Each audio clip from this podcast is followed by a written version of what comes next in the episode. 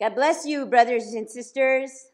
Um, happy holidays, and um, looking forward to uh, the many things that God's doing. And uh, we're living in a time right now where we have to really depend on God. So tonight I want to read from Revelations chapter 3, verse 19.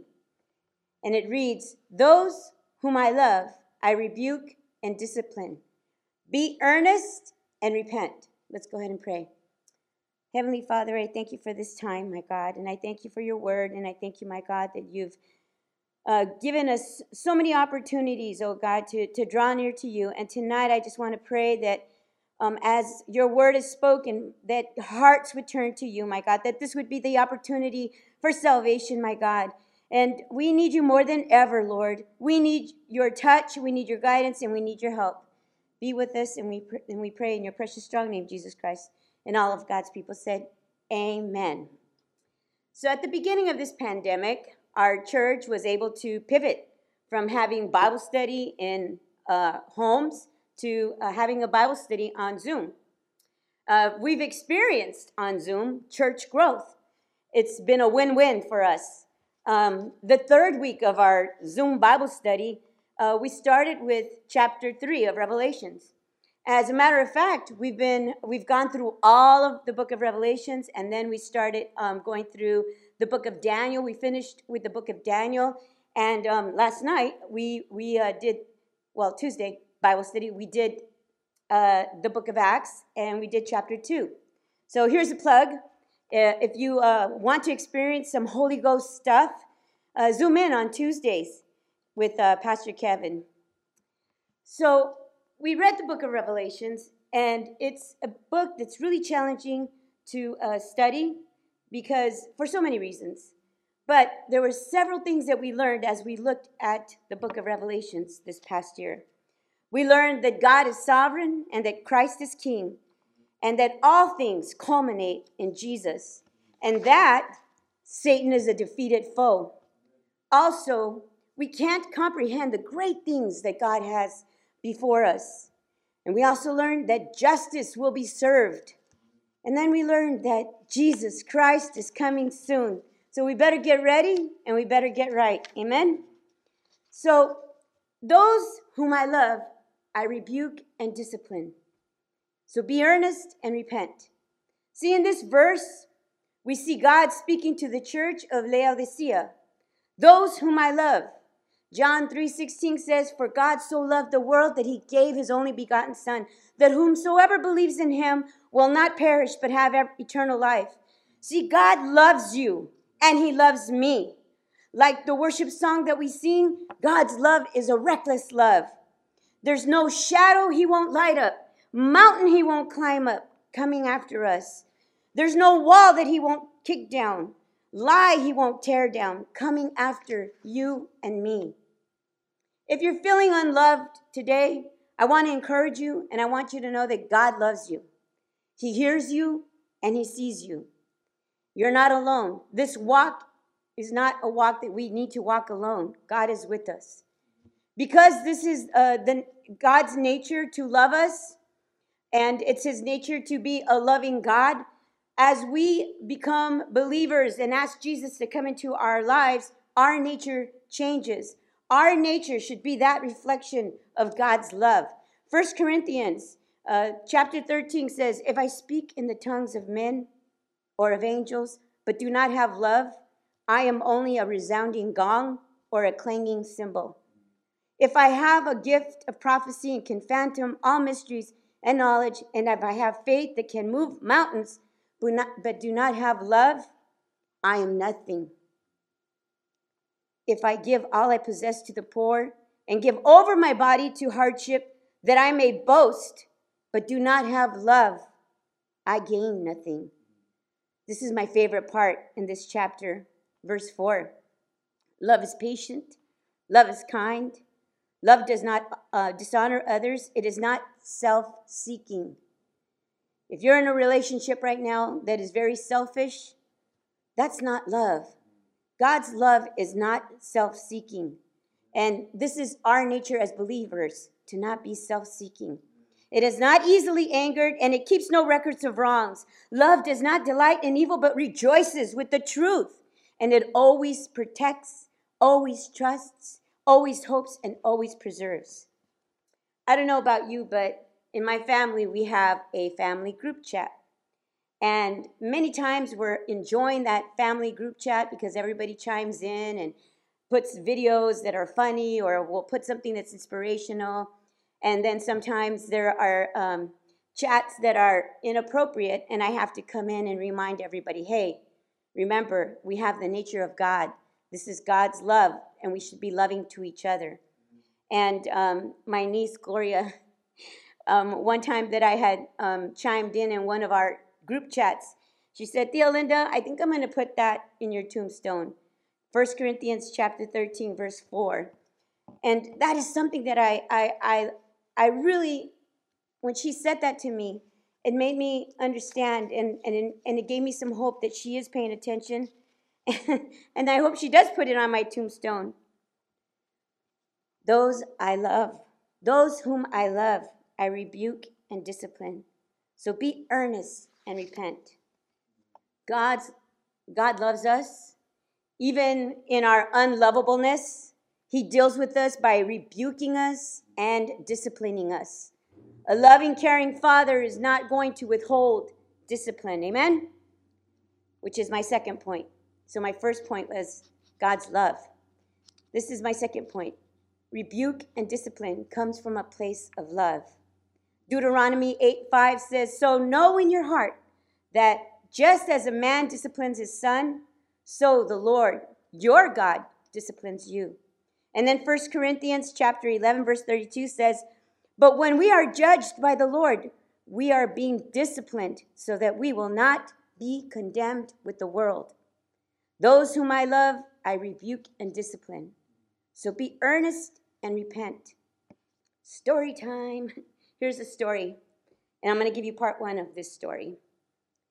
At the very, very uh, beginning of my walk with the Lord, I had a couple of dreams, and one of the dreams that I had, and you've probably experienced this, uh, where you're flying in the air and you're just flying. I don't know if you've ever experienced that, but that was my dream. I was flying in the air.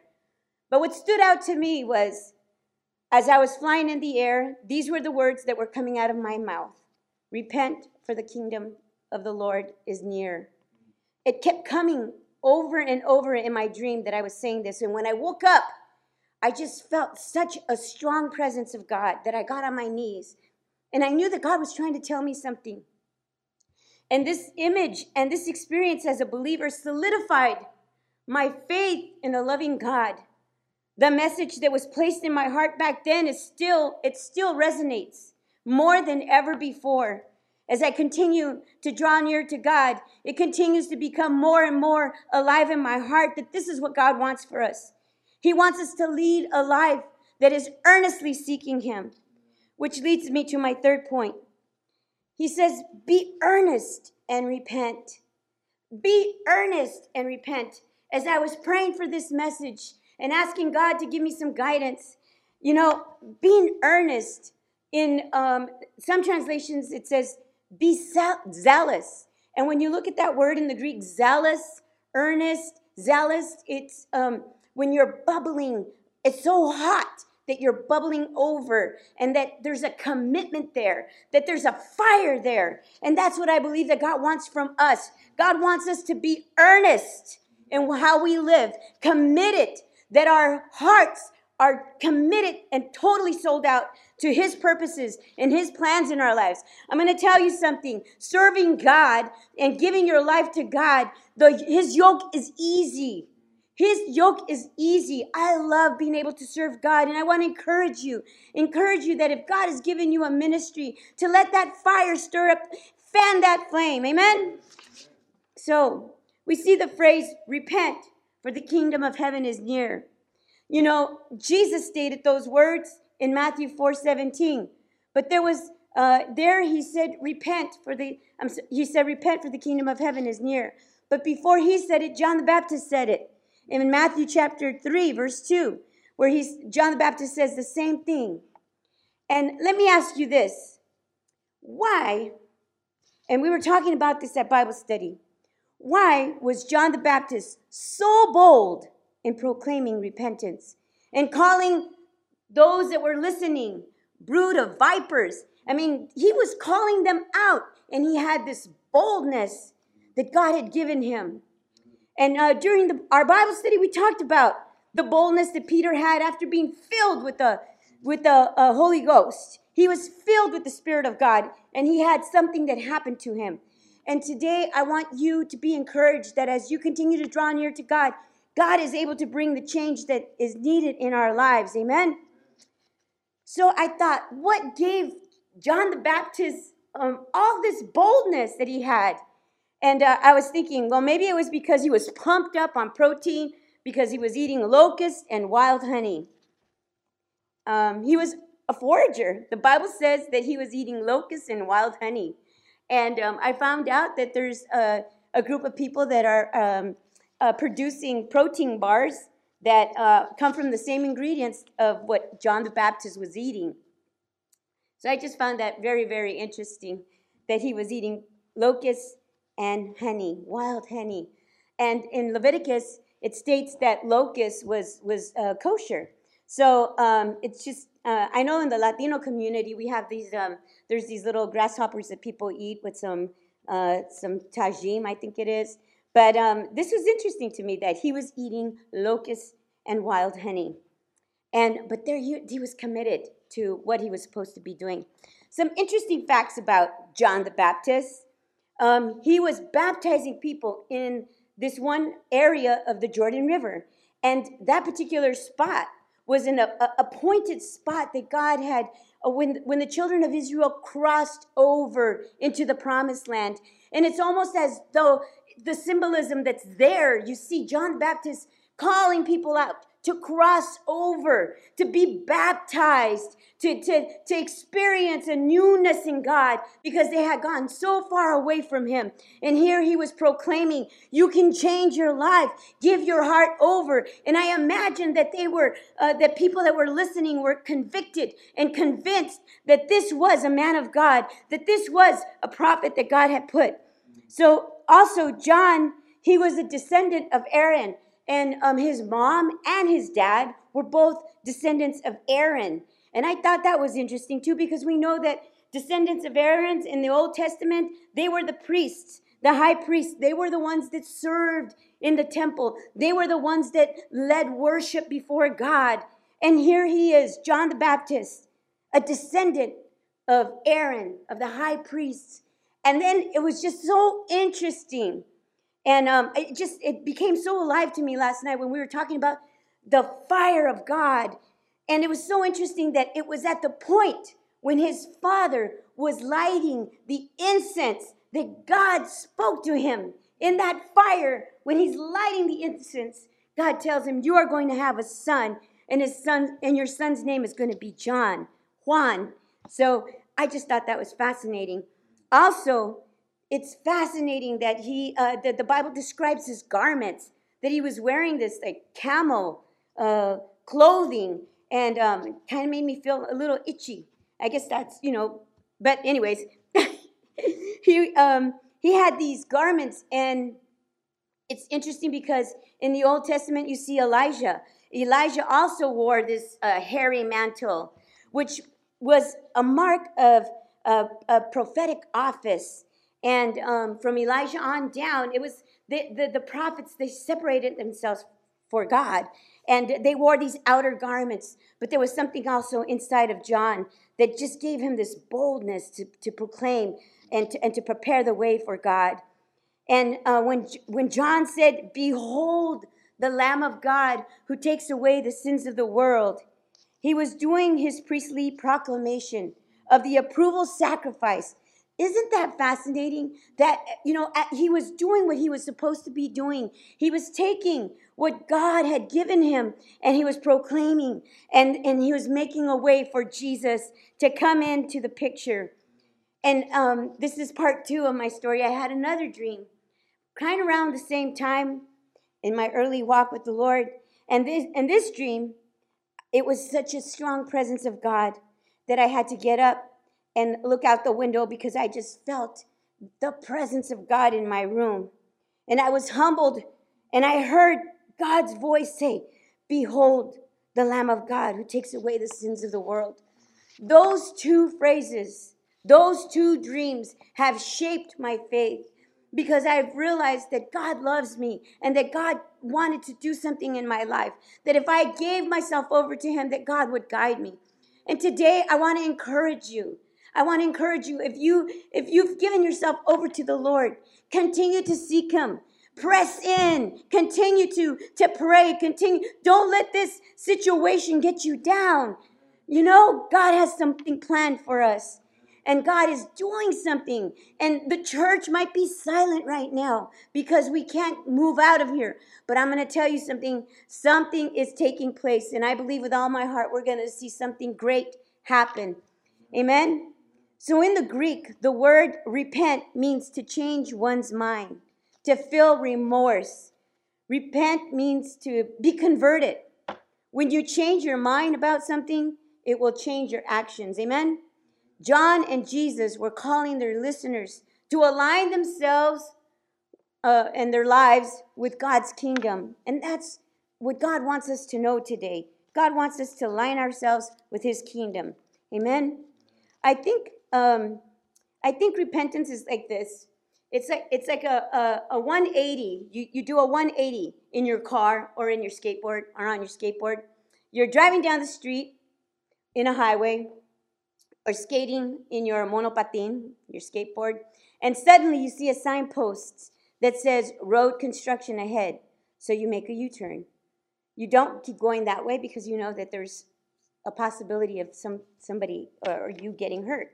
So you read the signs, and that's what God wants for us today. He wants us to repent. He wants us to see the signs.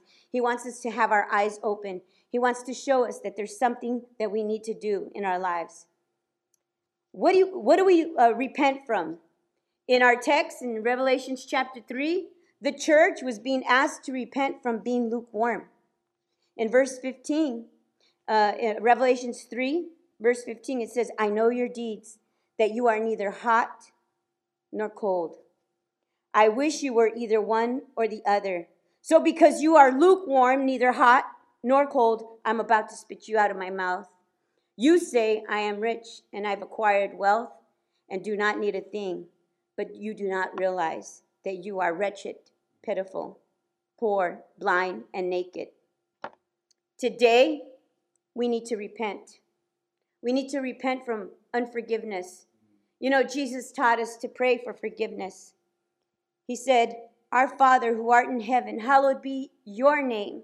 Your kingdom come, your will be done on earth as it is in heaven.